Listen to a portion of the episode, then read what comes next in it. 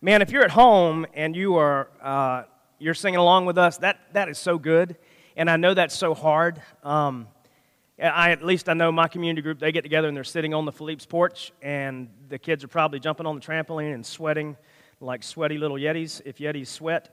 And I bet they smell bad when Yetis sweat. But anyway, um, if y'all are worshiping from there or wherever you are this morning, that's good. If you can do that there, man, we can't wait for you to come back and do it here.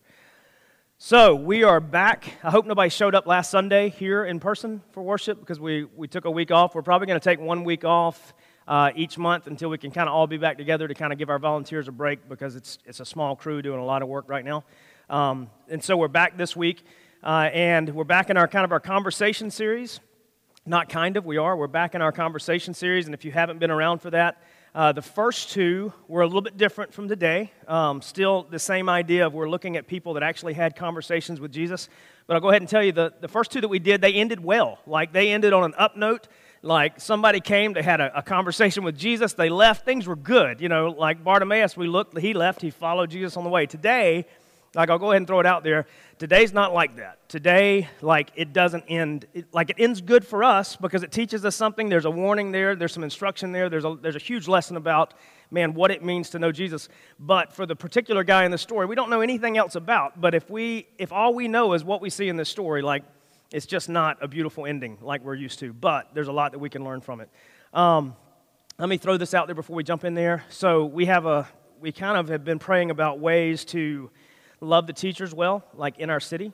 And we have several schools that are kind of in 01 or touch 01, 29601. That's kind of the zip code. And if you haven't been around us long, like we consider the stingray of accountability, which is the shape of 29601, for the, to be the area that we're accountable for. Like we can't take care of the whole city because we're a church of 150, you know, when everybody shows up. So we can't do everything. But we look at a couple areas in the city. We say, we're going to take ownership here uh, do our best to love them here, you know, take the gospel there, do all that.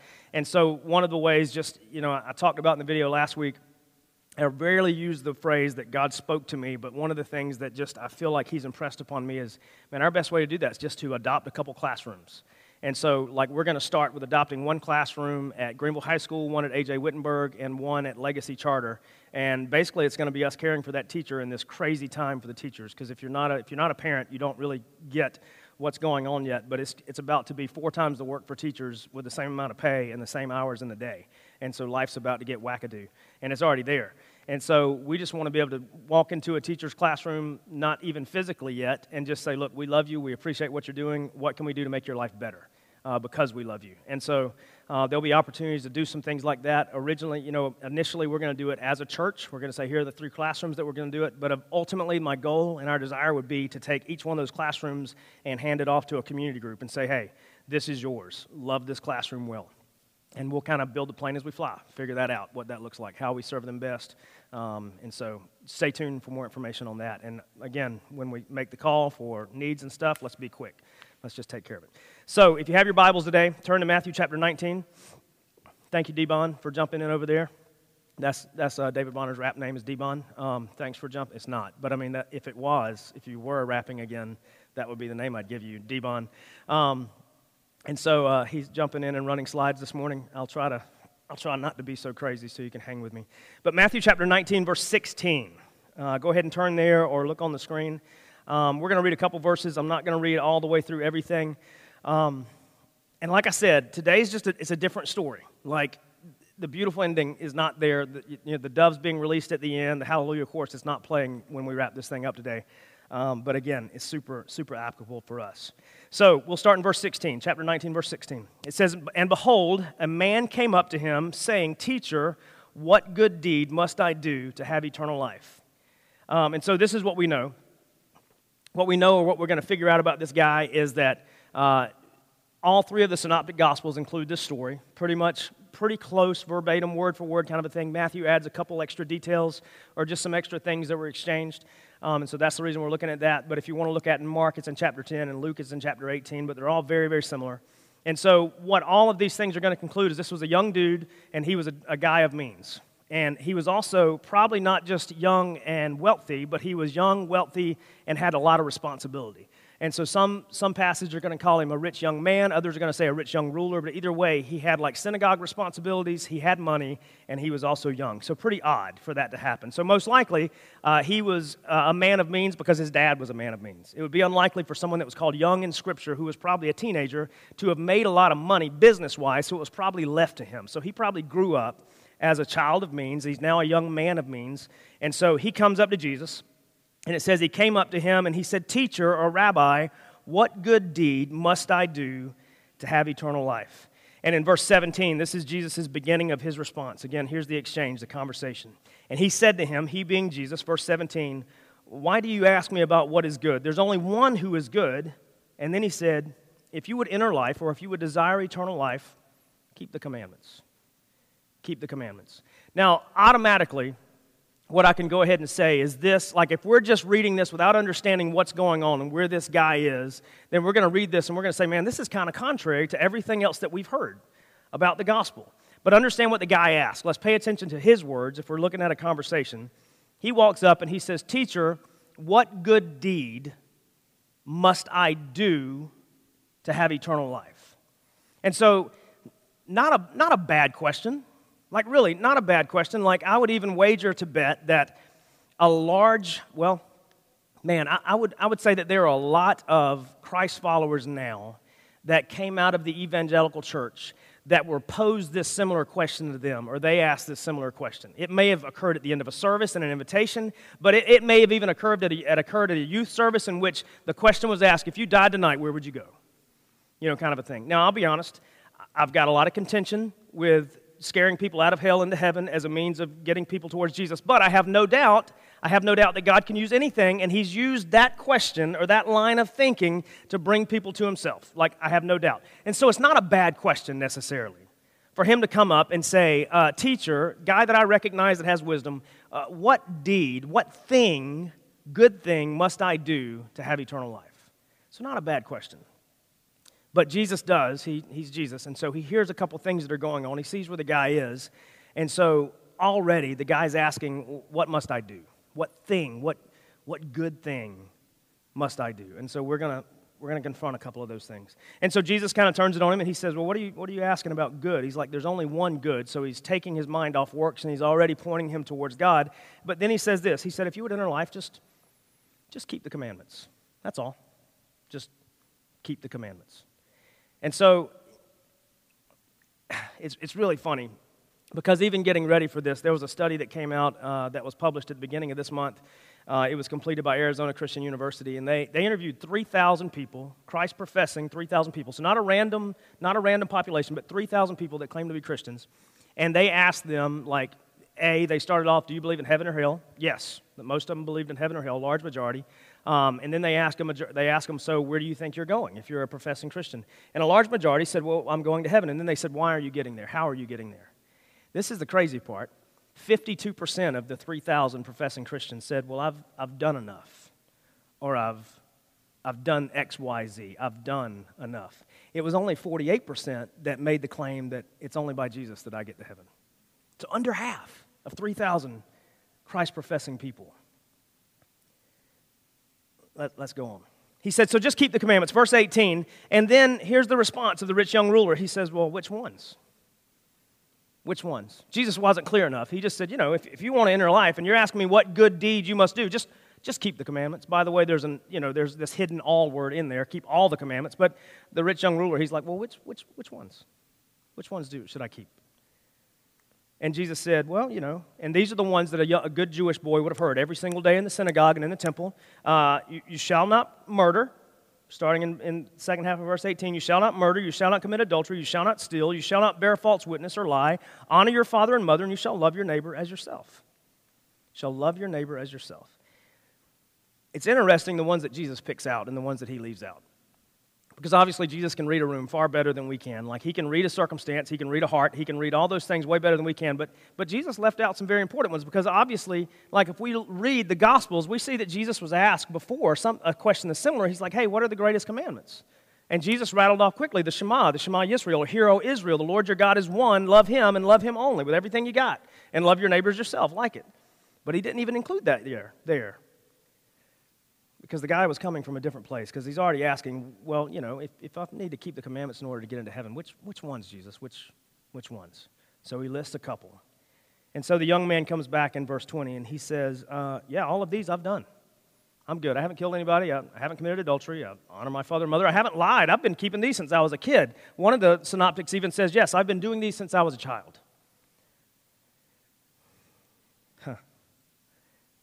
And then the young man said to him, All of these I've kept, but what do I lack?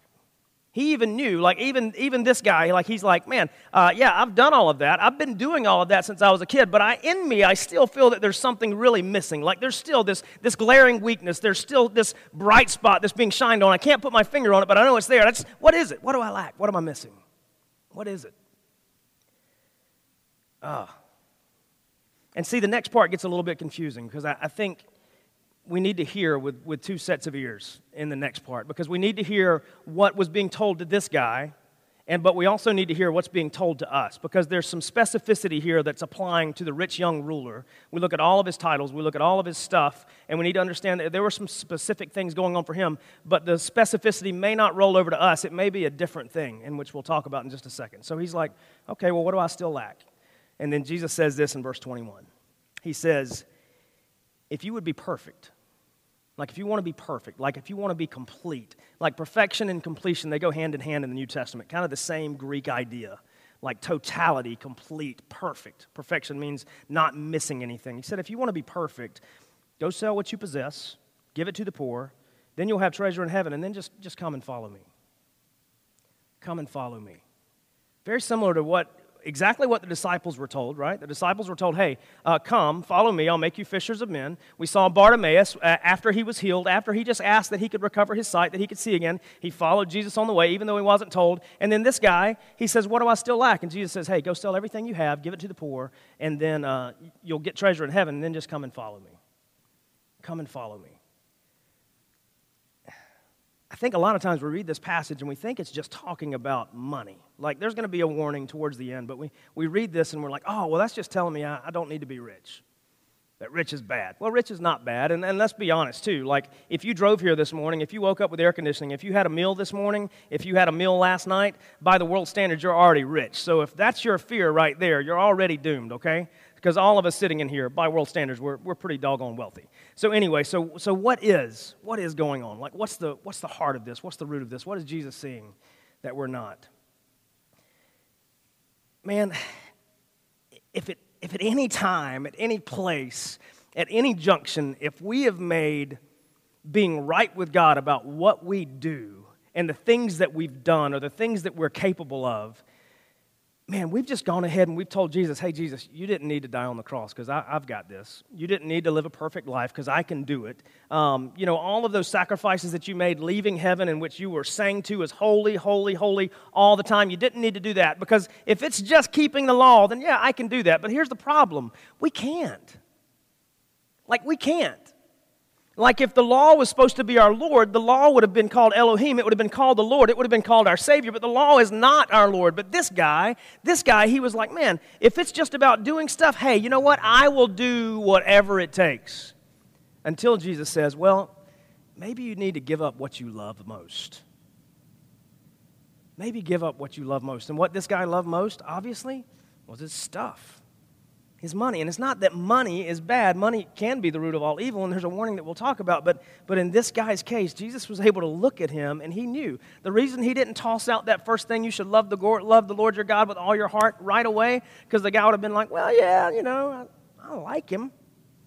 Well, I love my money. But Jesus wanted to bring him along and say, yeah, you've done all of these things that you're willing to do, but what about the one thing that, that you're maybe not willing to do? Man, Matt Chandler had a, a great quote. Um, I love listening to him from time to time. And, and he said this He said, Trying to earn your salvation through good works is just as God belittling, cross mocking wickedness as anything on the pagan dark side of the fence. We tell ourselves, I'm a, I'm a better man than my father was. I'm a good husband. I'm a good dad. I'm a good wife. I'm a good mother. I'm a hard worker. I'm involved in the church. But Jesus says, repent None of those things save you. They do not justify you.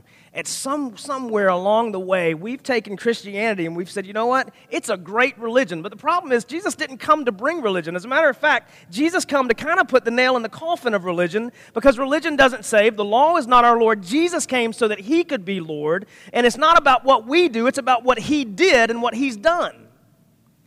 But we've taken Christianity, this idea that we can't fix ourselves, that we'll never be good enough, but Jesus is, and we've said, you know what? That sounds like a great religion. Let me do these things so that I'll be acceptable. But the, that, that negates everything. That negates it all.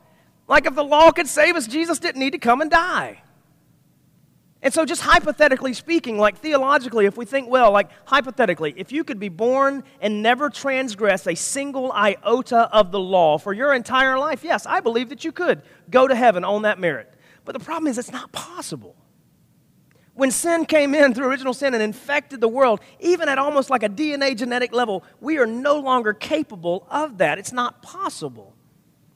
Like it's not there. Romans tells us, for all have sinned. All have sinned. All. We'll talk about it all the time in Greek. That word in Greek and in English, it means the same thing. Everybody. All have sinned and fallen short of the glory of God. There is none righteous, not a single one. The law is not our Lord, it must be Jesus. But see, this guy, he grew up in a system, and it's the reason that Jesus came when and where and how he did. He grew up in the system that he did. He thought about it's what I do that makes me acceptable. And man, if we've got over half of professing Christ followers walking around thinking the same thing, we've got a problem. We've got a problem. We've got a problem on, on a salvation level for me personally. We've got a problem on the missional level of the church. We have a problem on a grand scale if we think that what I do saves me. We have a huge, huge problem.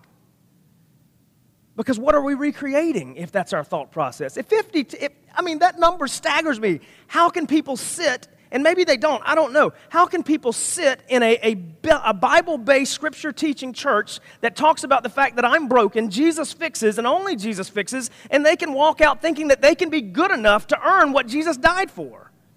How can we possibly, how can we possibly entreat that and bring it into our lives and then reproduce that in other people? It's a big problem. Man, I love that idea of just oh, I love it and hate it. The idea that we have turned something right into a system to such a degree that it's just as wicked as anything pagan or on the dark side of the fence. He said, if you would be perfect, or if you want to be complete, and if, if you want to earn it, if you want to earn it, go and sell what you possess, give to the poor. You'll have treasure in heaven. Then come Follow me. Here's the problem. Verse 22 it says, When the young man heard this, he went away sorrowful because he had great possessions or he had a lot of stuff. He had a lot of stuff. The problem is, Jesus went after the thing that he loved the most. And I, I think may, maybe, even, maybe even we've pitched an incomplete idea of the gospel that yes, Jesus came to be our Redeemer, He came to be our Savior, but we've left off this part that He came to be our Lord too. Maybe we've left that part off. And I know for years, like I struggled with this idea of what lordship really meant. Like I struggled with, you know, you even go back to like medieval times and you look at the way peasants would refer to their kings and their rulers as lord and what that meant. And for them, what it meant is, hey, you know, everything I have is yours. I don't really own anything and, and I'm scared to death of you. But Jesus, on the other hand, came to be a good shepherd, a good Lord, like a good master kind of a thing. And so what does it mean when we, we yield to him as Lord? It means that, you know what? I, I do. Like I'm choosing you over everything. I'm choosing you over everything else. Knowing that you're going to take care of me, knowing that you're going to provide for me, knowing that the Romans 8 idea of God is working together all things for the good of those who love Him and are called according to His purpose, but that way that we lean into Him not just as a, as a good religious figure or a good teacher or a good moral person, but like as Lord, like capital L Lord. Everything I have is yours. I want to love you more than anything else, even my stuff. And I know it seems so subtle because the, the issue is you take a, a moral, Christ professing person that is trying to save themselves on good works, and then you take someone who is sold out, living for Jesus. The problem is on the outside, their lives are going to look pretty similar. You know, this person's working their tail off to earn their salvation. This person's working their rear end off because they realize they're living in response to Jesus graciously bestowing upon them salvation, and their lives on the outside are going to look pretty similar. But the problem is, at the heart of it, they're completely different.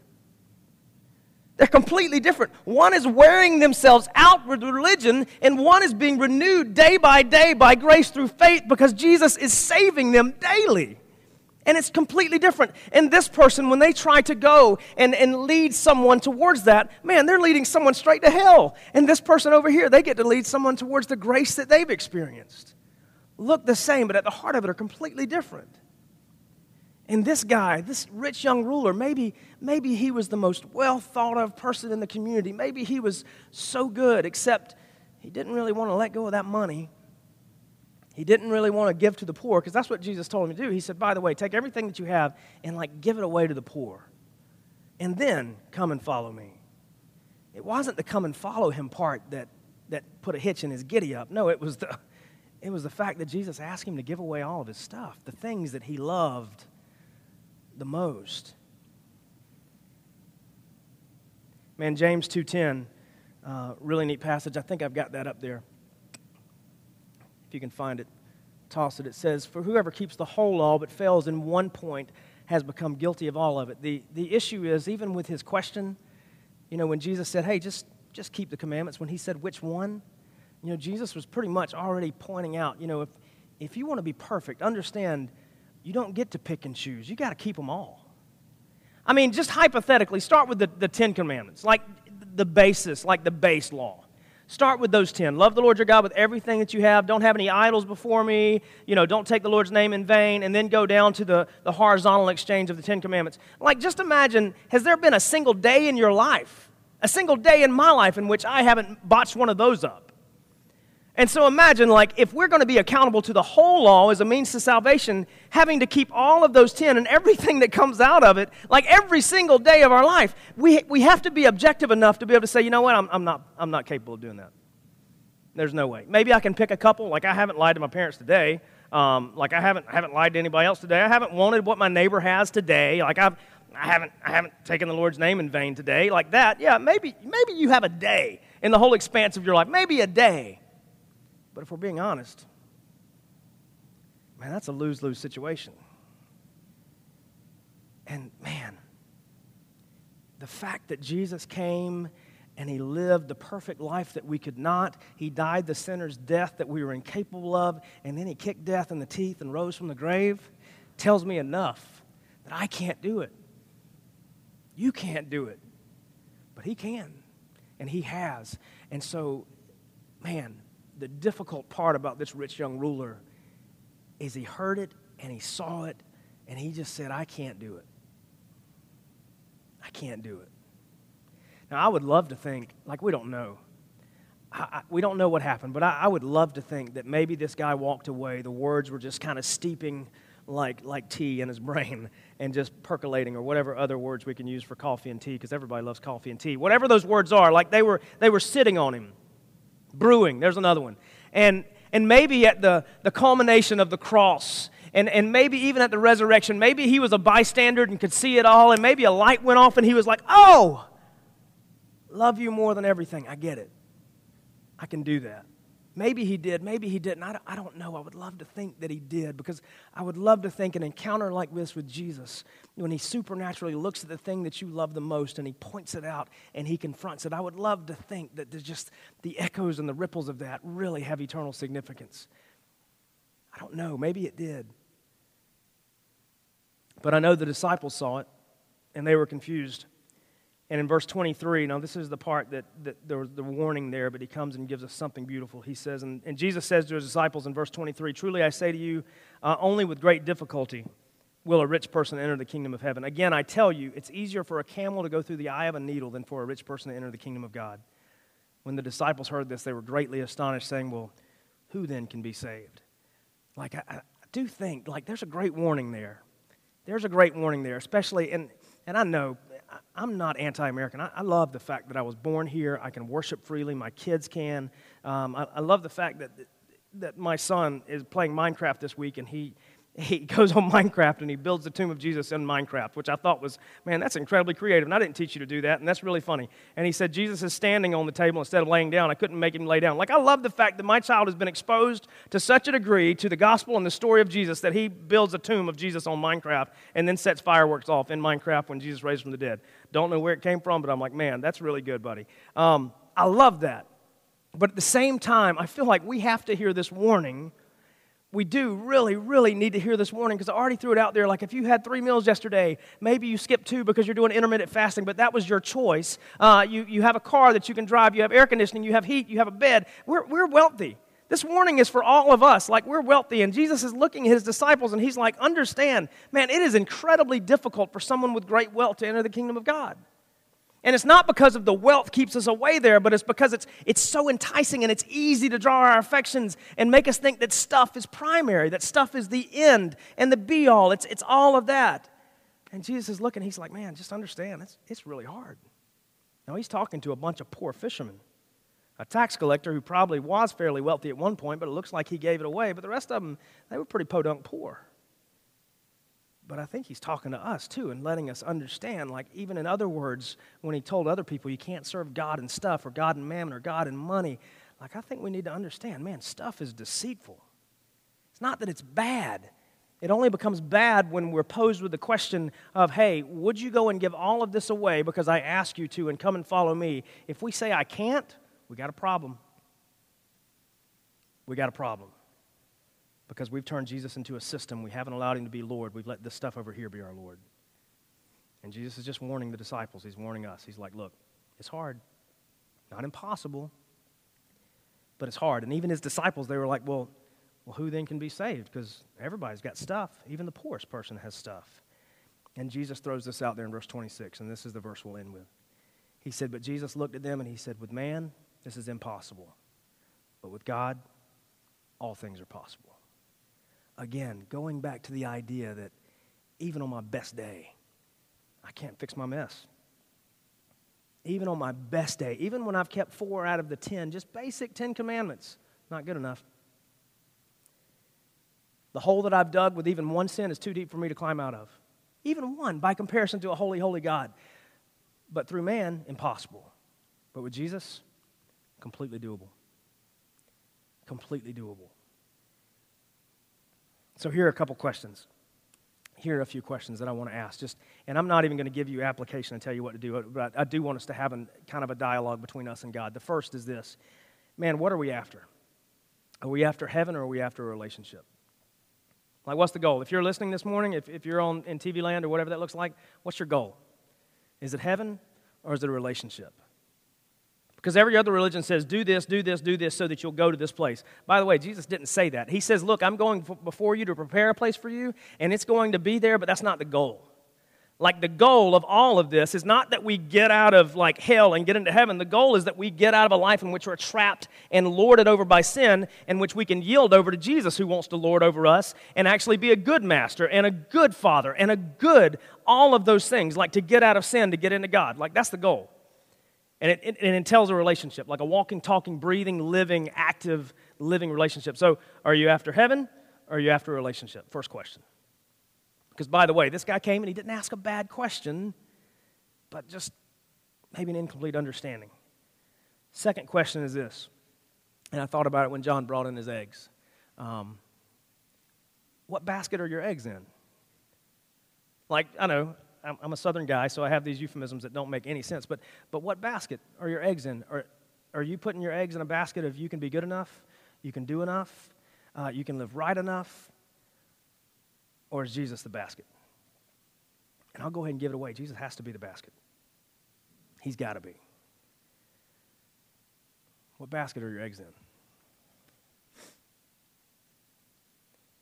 And then, man, and then here's the one that probably stings a little bit. If you were this guy, kind of imagination station, go back, and if you were this guy and you had just kind of the, the simple understanding that he had of, of what the goal was, and you went to Jesus and you said the same thing he did Hey, teacher, um, what must I do? What must I do? Uh, what would be that last thing that he would tell you to do? Because for this guy, it was his money. It was. It was his stuff. Man, maybe for you it's something else. Maybe for you it's something else. And I'm not telling us that we need to be religious. I'm not telling us that we can keep the whole law, but I think even for believers this is applicable because even after coming to Jesus, I think that there are things that will creep in and they will try to take that Lord title away from Jesus. And they're probably all good things, which is the scary part. They're probably all good things. Man, it could, maybe it could be a job. Maybe it could be position. Maybe it could be family. Man, how is it that family and kids can be Lord? Really easy really easy. Maybe it could even be marriage. Like, are you, are you leaning, are you putting your eggs in a basket to, to make you right with God? Maybe it's not the law, but maybe it's a marriage, or, or maybe it's family, or maybe it's a job, or maybe whatever it may be. What is it that Jesus would ask you to do that would almost tempt you to say, ah, ah, I don't know that I can do that? What would that thing be? Because I think if we have an answer for that, um, it's not that you're in danger of losing your salvation, but man, you're in a place in which you're able to give that away and say, God, take that, do with it whatever you want. I just want to be yours. I just want to trust in you and what you have. Mm.